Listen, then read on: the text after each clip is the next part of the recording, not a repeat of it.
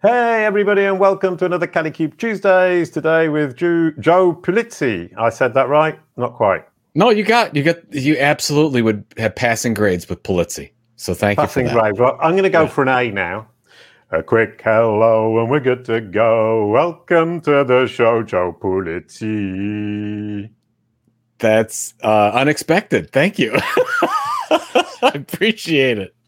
Can I have an A grade? Seeing as you just oh yes, that's if you sing, if you were dancing, if you put on your jazz hands gloves, then you would really get points. But uh, but definitely an A, A plus. You got to break out and dance.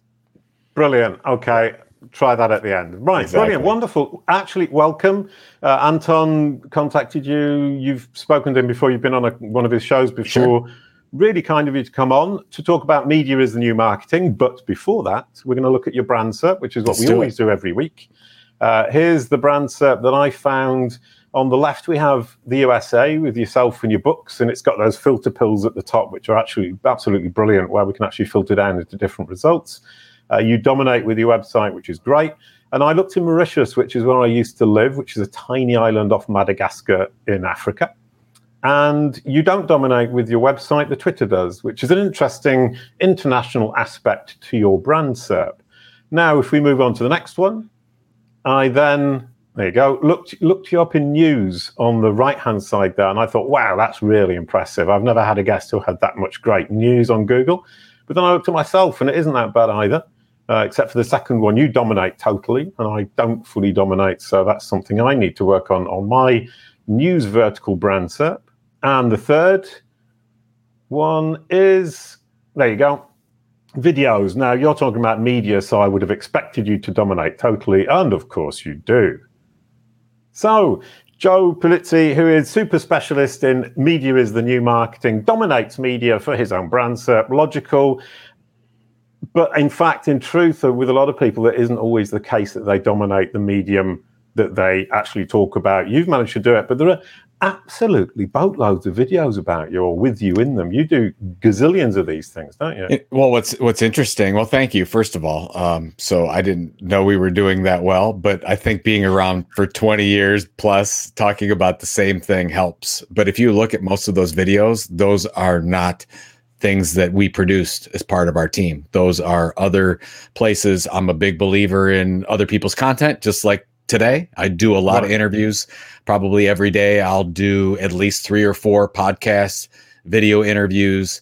I wow. speak all over the world. That's that's the number one way that we can get out in the world because yes, you want to build your own audience and we'll talk about that. That's very important. But we also want to but steal i call it stealing audience Ooh. i want to steal audience from other locations and have them become our audience and it's a, it's not a great way to say it but that's in essence what we're doing well, yeah, I mean, the word steal, I mean, why not? I mean, we could also say share. Um, sure. You could also say borrow. I mean, I think the the idea, and I used, I did a TV series a few years ago, and the guy I was working with was obsessed by the idea that the kids had to like only our TV series. And then you say they can't watch this one TV series all day long; they have to watch some other stuff as sure. well. So there is no point in being envious and jealous of other TV series taking time away from our characters. Would you agree with that in Mark? Oh, absolutely. I mean, I'm a big believer today in the collective approach. So if there are or consortium, if you will, if there are 10, 15 other companies that are targeting the same audiences, I believe the rising tide lifts all boats. Let's all work together. Let's work on side projects, partnerships. Where can we intermix? And that's a winning formula. And, and by the way, most traditional brands in their content marketing don't do that because they're they like walled gardens. Oh, we're creating right. this. This is our thing, and that's that's it's fine, but it's not going to get you as far as if you're working with other organizations. Right, and and you can't serve everybody because not even if you offer more or less the same product, not everybody's going to resonate with, or your brand isn't going to resonate with them. I mean, I've been working with Wordlift an awful lot. They they partner with us on this show, but there's Dixon Jones from Inlinks. You know, I, I talked with him, worked with him, and they're doing a similar thing. I mean, as you say, as a as a community, as a group of companies, we can move our collective message forwards, which I think is great.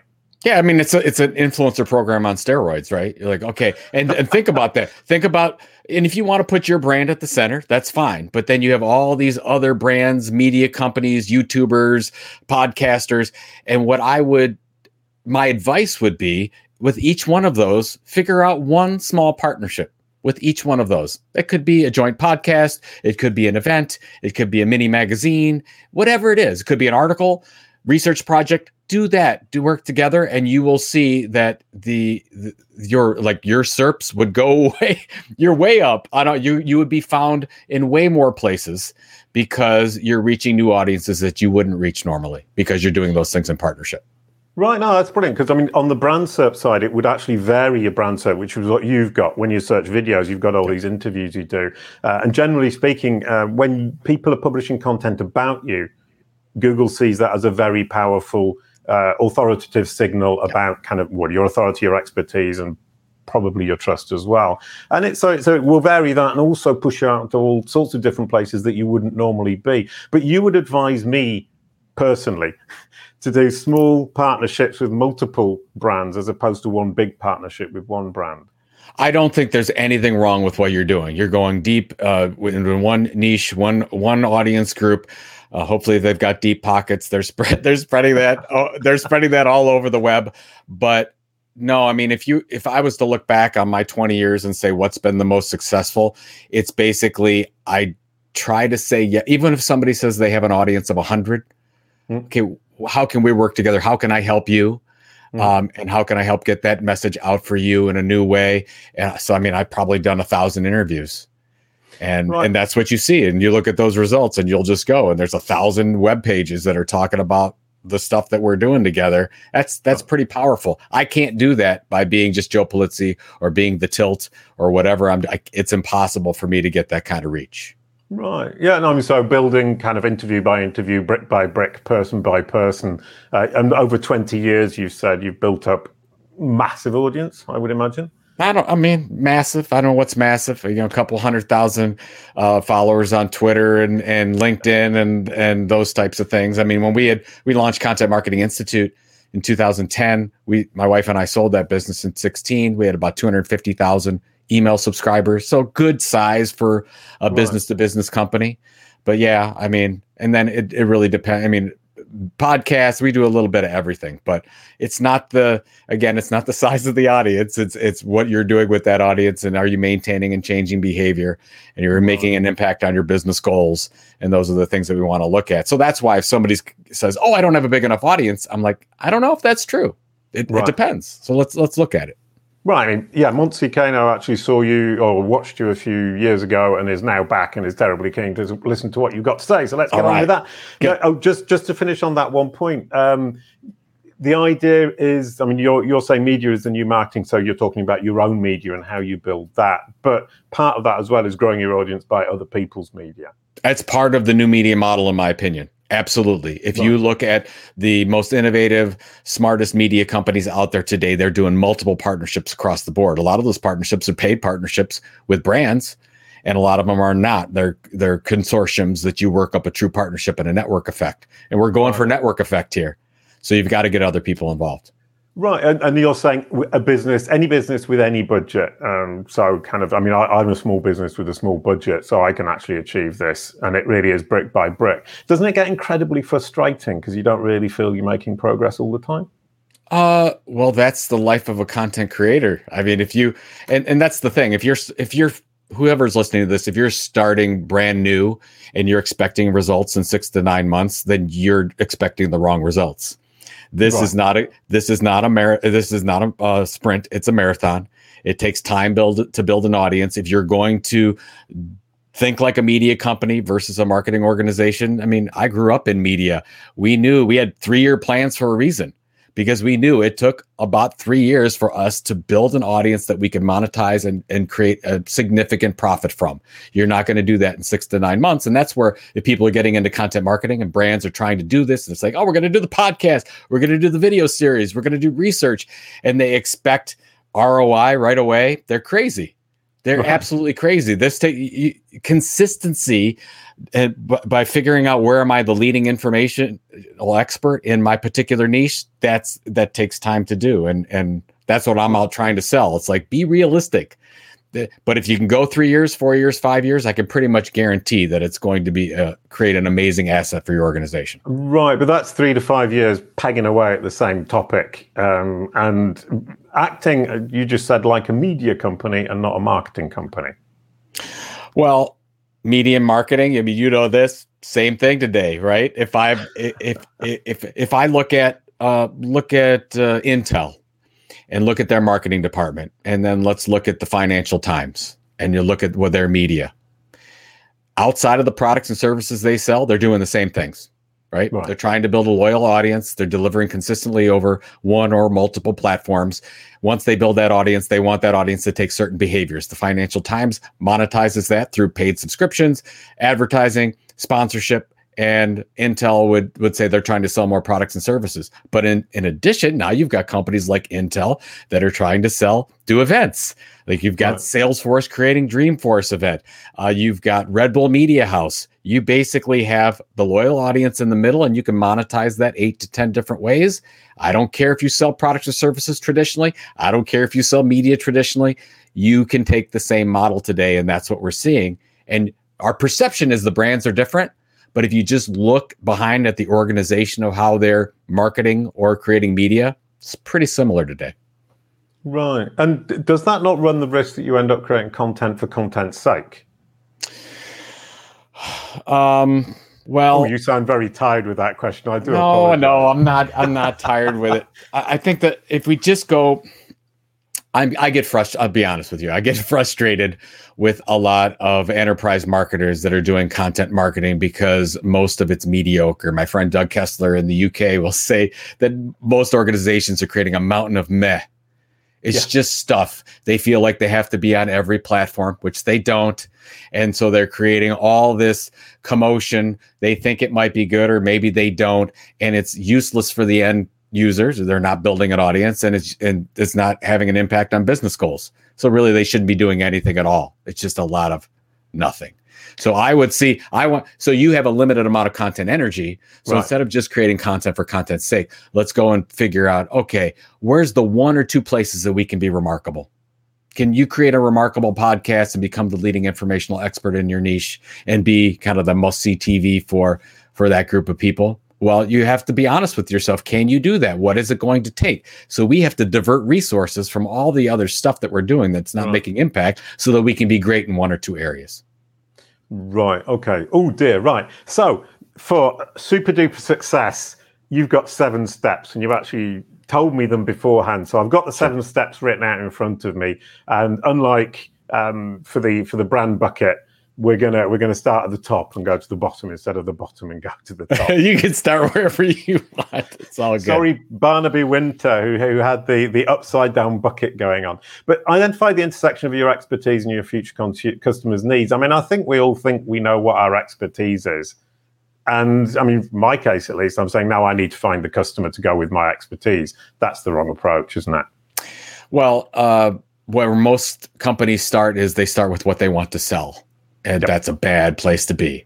Oh, so we want to start everything starts with the audience, right? This is this is audience first. So who's that audience? Uh, and what what do we want those outcomes to be with those? Uh, what are their desires? What keeps them up at night? What are their pain points? That's what we want to focus on. And on the other side, we're thinking, okay, well, what is that uh, informational area? Something that we have a skill in that's better than anyone else. So let's just take an example and say, all right, we're going to target um, IT experts in some market around the idea of cloud computing.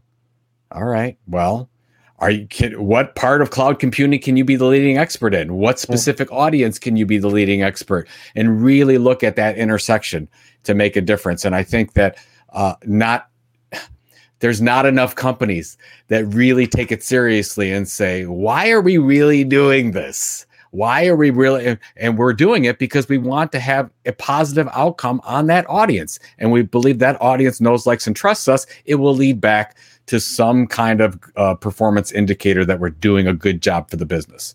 But so you have to start with audience first. So it's that intersection of what's your expertise, what's the audience's needs, and hopefully you'll get the start of a story. Right, and and I mean, for me, there are kind of a couple of use cases there where you've got an audience who wants something and there are lots of offers out there, in which case your media has to differentiate you as an expert or an authority in that. Or there's an audience that have a need that you can serve, but they don't yet know they have that need. That's right.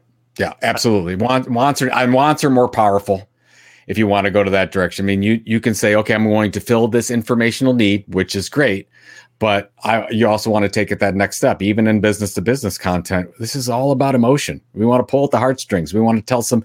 That's why people love case studies, right? We we love to see the hero, uh, you know, lose and then come back. You know, we can tell a lot of stories around those things. I mean, it leads. You really can't talk about the idea of sweet spot, that intersection, without taking to your point differentiation. That's the content tilt. That's the second point.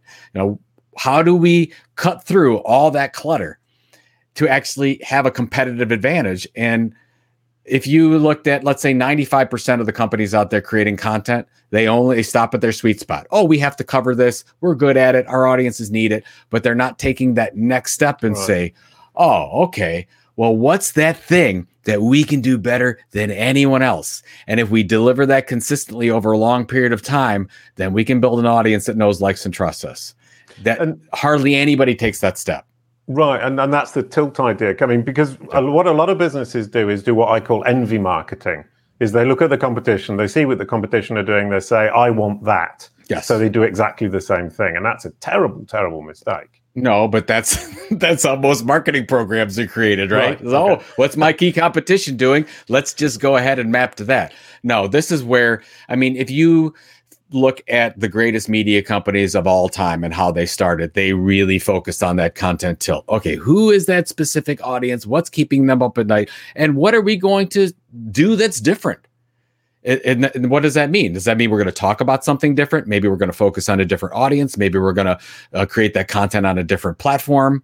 We're going to deliver that in a way that nobody's delivered it before. I mean, those are the types of things that we want to look at and figure that out. I love the idea of a new content category. I mean, that's why, I mean, when you look at content, so if you type in content marketing into search, I'll probably come up pretty high because we were right. the first ones talking about content marketing. If you look, type in inbound marketing, HubSpot will come up because they coined that term and they really pushed their uh, their marketing and their media around that. So that's a great way to do it. So if you can come up for uh, come up with a new term for what the story is and the or the process or the business issue and then you consistently deliver on that for a long period of time and then people start to search for it who's going to come up? You're going to come up. You're going to be that expert yeah, and uh, but at the beginning with kind of content marketing or inbound marketing as a concept, the, the, there's a long period of patience while you're educating the market or the people or the audience rather to that term so that they can actually start searching for it. Which means you actually have to outreach to them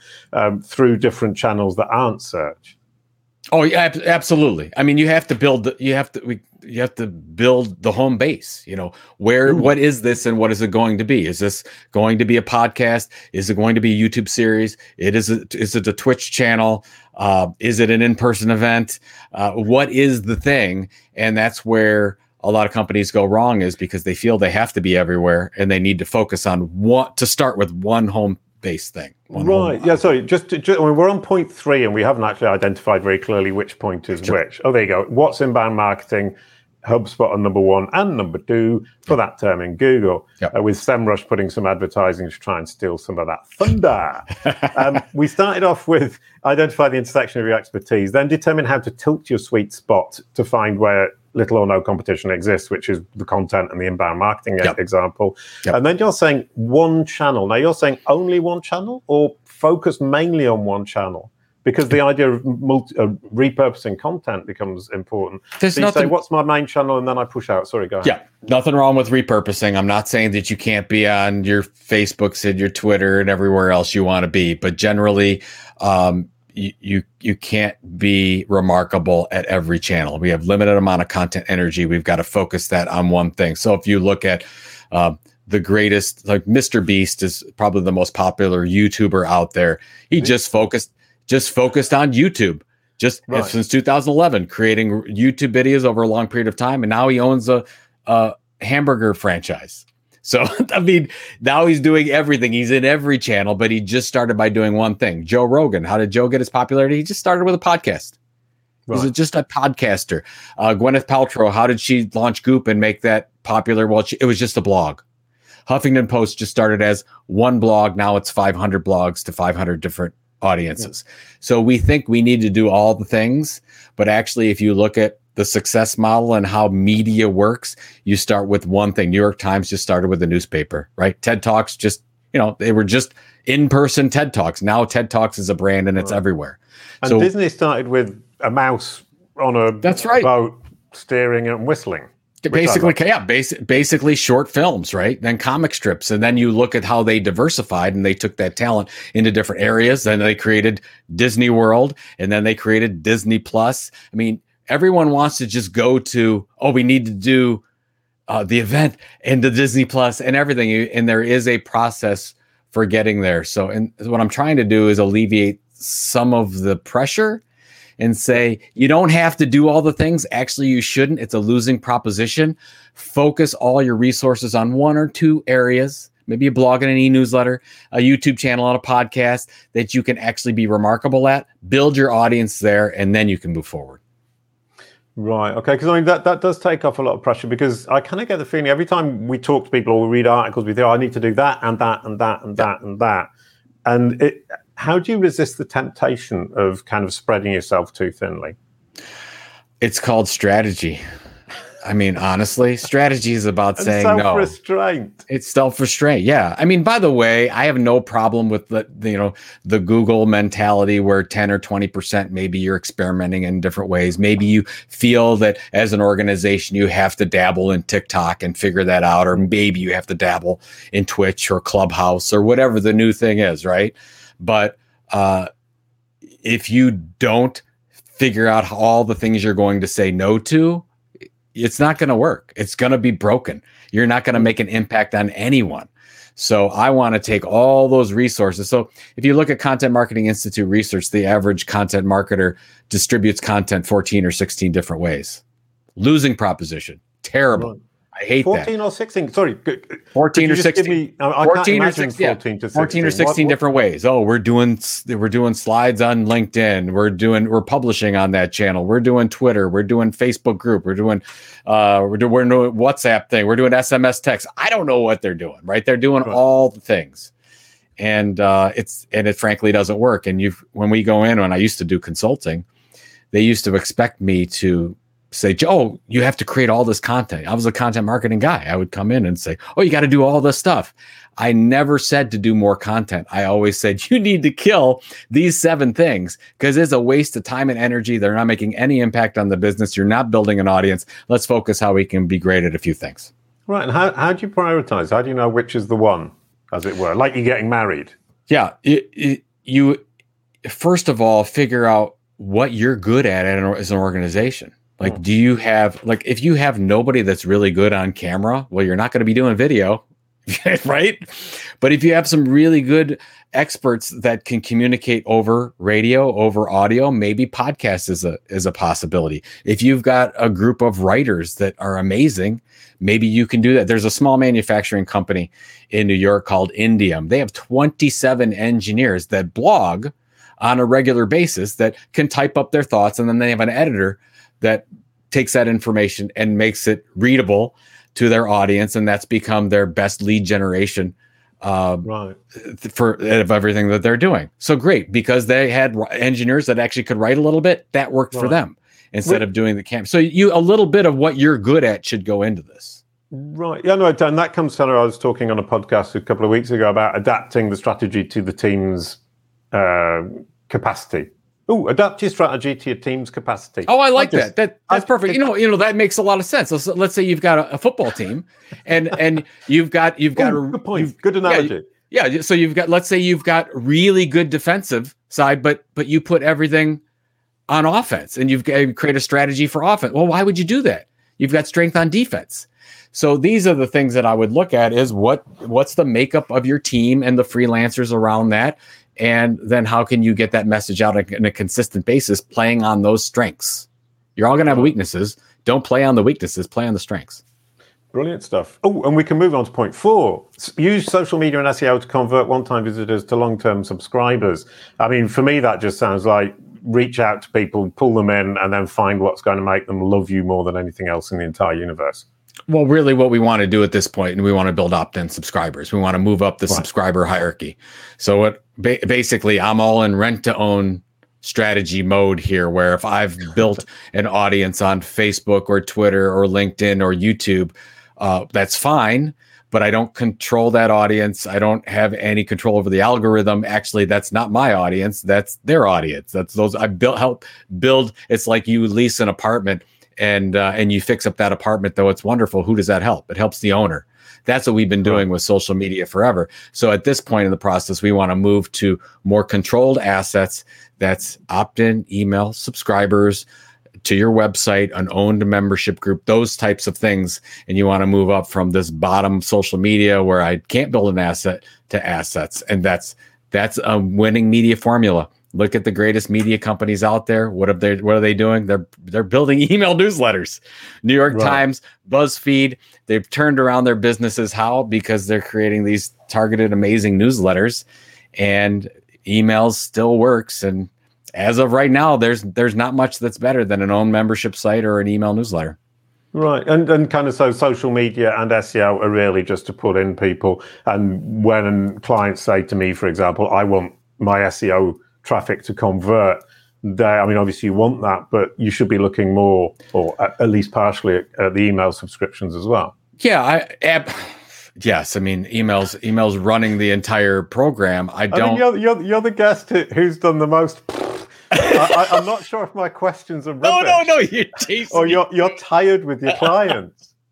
this is just me. See, if we were having drinks right now, it'd be fine. We'd be telling jokes and whatnot. Hence um, the beer behind your head. Yeah, ex- uh, a good point. Um, I I just I get frustrated because we're putting so much emphasis on platforms that we don't control and they're centralized by four or five companies in the world and we've given them all the power.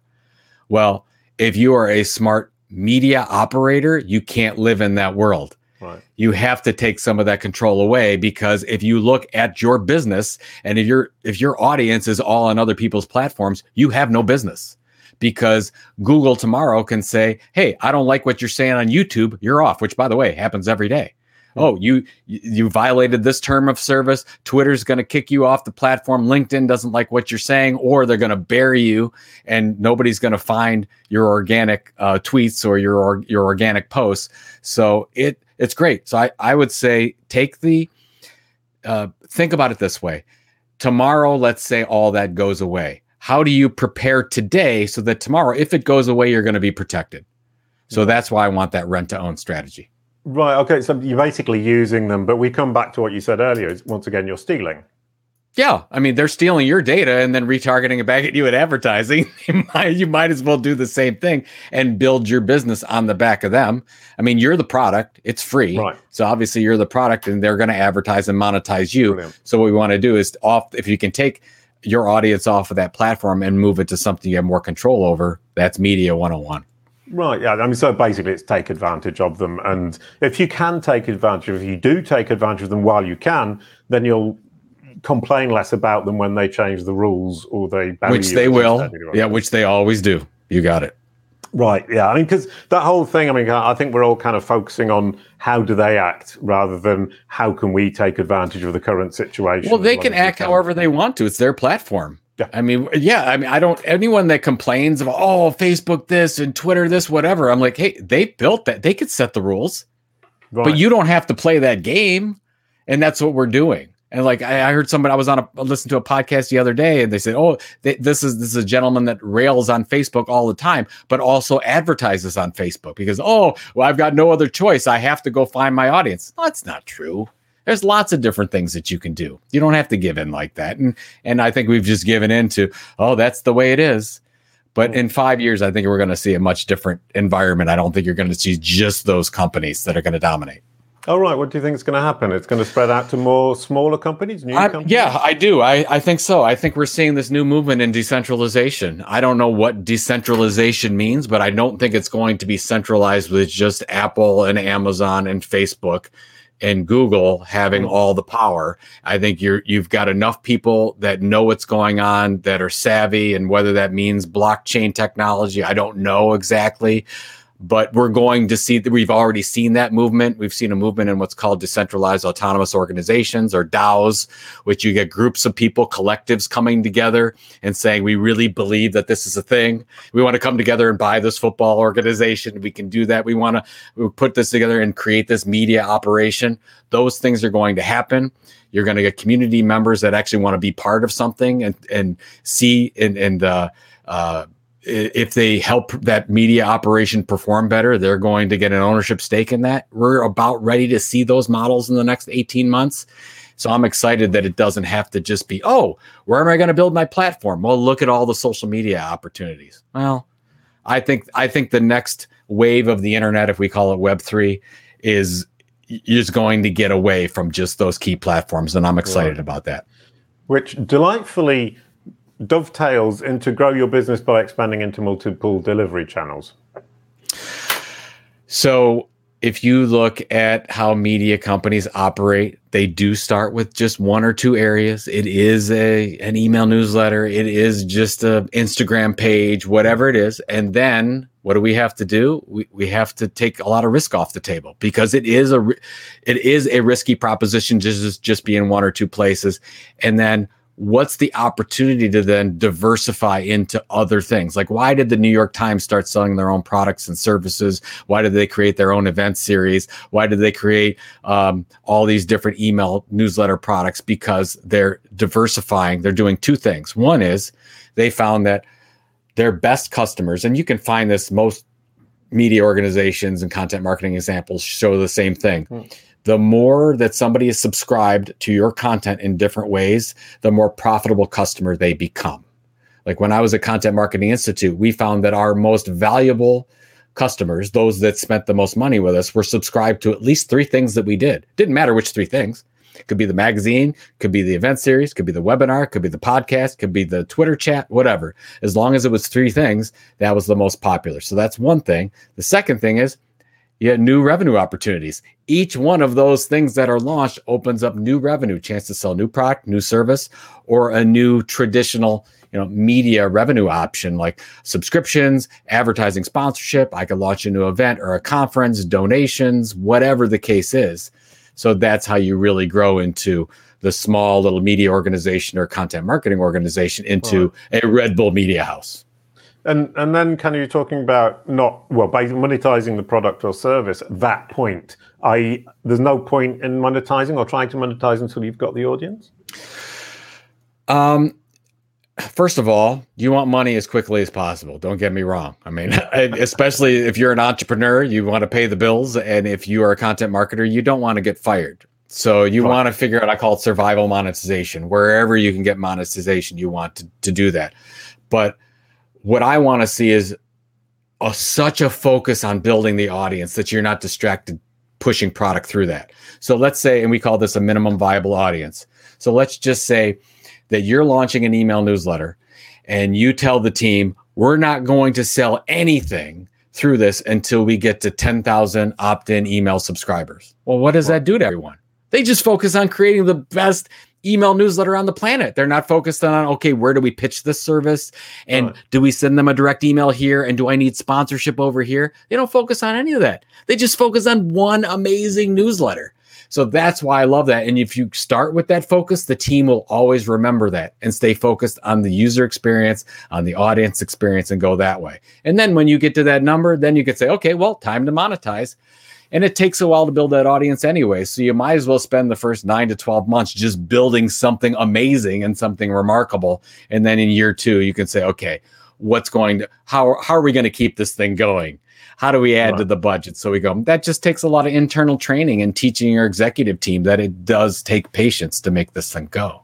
But presumably, if you've been kind of just content focused and serving the audience with this free information to get them on board, you can't then switch to uh, a model that, that, that is aggressively trying to sell them no, something. No, and you never want to aggressively sell. I mean, you you always want to make sure that it makes sense. So if you're selling a sponsorship, if you're selling a product or service, it better really make sense with what's going on, or don't do that offer. Right? Then you you've done something horribly wrong if the product or service that you're offering doesn't make sense with the content you've been delivering.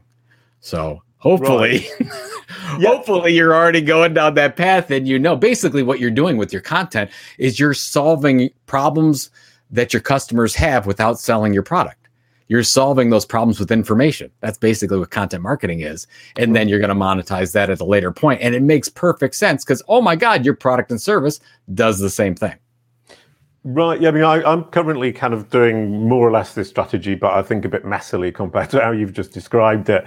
Um, but I'm having so much fun digging down, b- building the content, discovering things that uh, there are problems for my audience that I hadn't realized. Mm-hmm. I actually can't be bothered now to monetize it. I'm just having too much fun creating the content and digging down.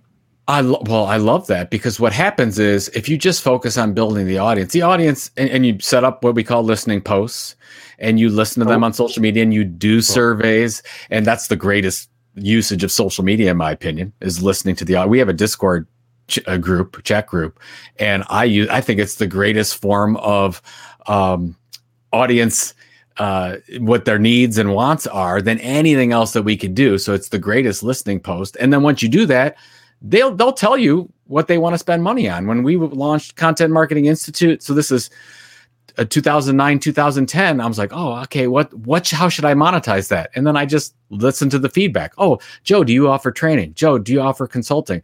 Joe is there a large in-person event that we could go to and i could take my marketing team to?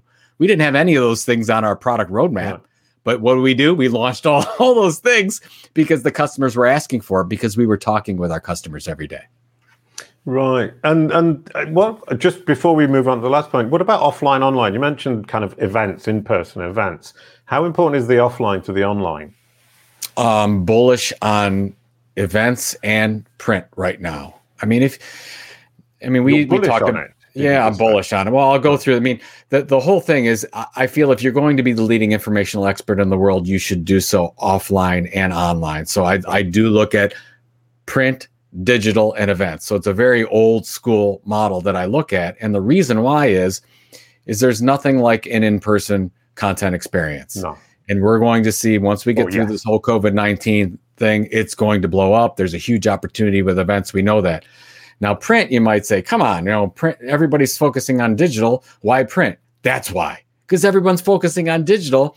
I've got people that get the post at least five, six times a week, and there's no competition there.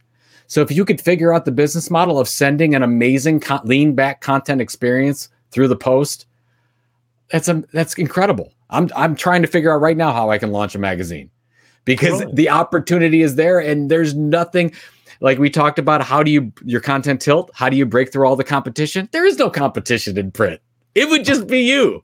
But look at what the smart co- look at what Amazon and Walmart and what they're doing. They're spending so much money on their direct mail catalogs now because they've got the attention there. And it, it right. doesn't have to be amazing and remarkable. It has to be pretty good because they're going to open it anyways because they're not getting anything else but direct mail and spam. Okay, yeah, yeah, no, sure. And there's also the thing is your computer keeps telling you how long you've spent online, and many people are all starting to worry about it. So we think if I get a magazine, I'll actually just sit in the corner and read it. And what's missing is the magazines. That's a great point. Oh, and well, I, I mean, when I mean, my, my my kids are older now, but we used to get Lego magazine in uh, in the post, and well, I basically I can't imagine threw, what's in Lego magazine. Oh, it's great! Yo, what are what are what are these kids building, and how are they building it, and all that stuff? And they they would lay on the floor with it and look at that magazine for hours. Right. And what happened? We've bought more Lego bricks than I think anyone in the city of Cleveland, Ohio. I mean, it's been ridiculous how many we bought because they were inundated, and and uh, people think, oh, why is that? Is that because we took them to a store and they got we got Legos early, mm-hmm. whatever? No, it's because that magazine was sent every month, and they waited for that to come in the post. And by the way, Lego magazine still sends their magazine, still works today. And you still buy it, but for yourself. Exactly. I'm, I'm, playing with Legos myself now. and then the last point is under, understand how to sell your content asset for millions or build a business into a large enterprise. I mean, that's basically, you know, I've started making money and now I'm going to cash in by selling it to a bigger company or building my own company bigger. Yeah. Sounds very simple.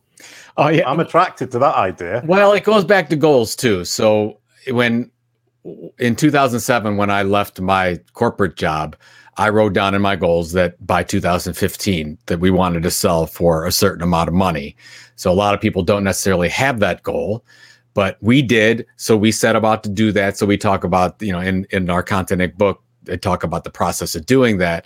But a lot of people want a lifestyle business. They want to go about, they just want to make a lot of money. They want to, they want to live their their best life. You can absolutely do that. But if you're on the corporate side, you have to there are things that you need to do to take that from oh i'm just doing a podcast to a red bull media house or what arrow electronics is doing and they have 52 uh, different media properties for b2b electronics engineers. So these are the things they're you're you're creating a whole different structure. You're creating a whole media company in and of itself that could be possibly be separate from the organization. So there's a lot of things we need to do to scale up and be smart about that Brilliant. I don't know about anybody else. When I hear the, the number 52, I immediately think one for each week of the year. Yeah. 52 must be a magic number, I'm sure. Well, they had to purchase most of those too. Wait, by the way, great case study. If anybody wants to know, uh, we, we, you don't have to build all this yourself. You Ooh, could actually go out and buy it, and that's where there's a huge like. Um, uh, if you're familiar with well, HubSpot, we talked about before, they bought the Hustle newsletter. The hustle went out to 1.5 million entrepreneurs. They bought it for about, I've heard, $27 million, which, by the way, is a rounding error, error for HubSpot's marketing spend. And they got 1.5 million opt in subscribers plus multiple podcasts for oh, nothing. Oh, yeah. So if you are a even a, a mid-sized company i mean some of these deals are five figures some are six figures some are seven figures but i would make my list of youtubers of podcasters of email newsletter providers of competitors and say okay well maybe there's an opportunity to purchase a property right now especially some some people have had a hard time of it. Maybe we maybe there's an opportunity for you to buy to buy a content creator so that you don't have to spend that 9 to 12 months to 18 months and build it yourself Right. Yeah. I mean, I, people keep talking about website flipping, um, but in fact, this sounds much more down my alley. Is buying the content and and actually using it to build up my own uh, business. Uh, Absolutely, that, that's attractive. Sorry. Yeah, I mean, when we so we launched the Tilt.com in April, and we bought E Content Magazine months before so that we could have all that content ahead of time, and there's no reason. I mean, so we got a head start in uh, in in our search results because we had an older site behind us and we integrated that. Right. Um, yeah, I'm a big fan of that. Um, I look at podcast. I've got my list as well of what are there's some podcasters and content creators out there that target the same audience that we do. Should I partner with them? Maybe we could buy them. So yep. there's lot lots of things to do, and large brands don't think enough about this opportunity. And I talk to every large brand that say, "Oh, I, I don't have the patience. Uh, I don't want to build this thing." I'm like, "Well, you've got tons of money right now, so yep. why don't you just go out and buy those properties?" Right. Yeah. Well, there's, there's partner or there's buy if you don't partner yep. if you don't have much money, buy if you do. Um, absolutely brilliant, Joe. We've gone round your seven points. That was delightful. We went round them in the right order, so I'm terribly pleased. I'm pleased with myself, honest. You did um, a great job. well, I managed to read them in the right order, which is, in my book, pretty impressive. Uh, thank you very much. That was absolutely awesome. We're going to an- announce next week. Uh, thank you to the audience for watching. Next week is going to be Paul Andre de Vera, video SEO to launch your YouTube show. As you can see, he's a delightful, happy chap who does lots of um, expressive stuff. And if we go back to the screen before, the tradition is now tradition, three weeks of tradition we have is that Joe will now pass the baton. You can see our new icon, specially made for Joe today, to Paul Andre. Well, uh, look at that face. I mean, if you want video SEO information, I mean, I, I, I want to absolutely tune into what Paul has to say. So you don't don't take video SEO advice from me. You want to take it from Paul and to tune in for that show. Brilliant stuff. Thanks so much, Joe. You got it. a quick goodbye to and the show. Thank you, Joe Pulizzi. It was a lot of fun. You're welcome, Jason. Thank you to everyone for watching. See ya.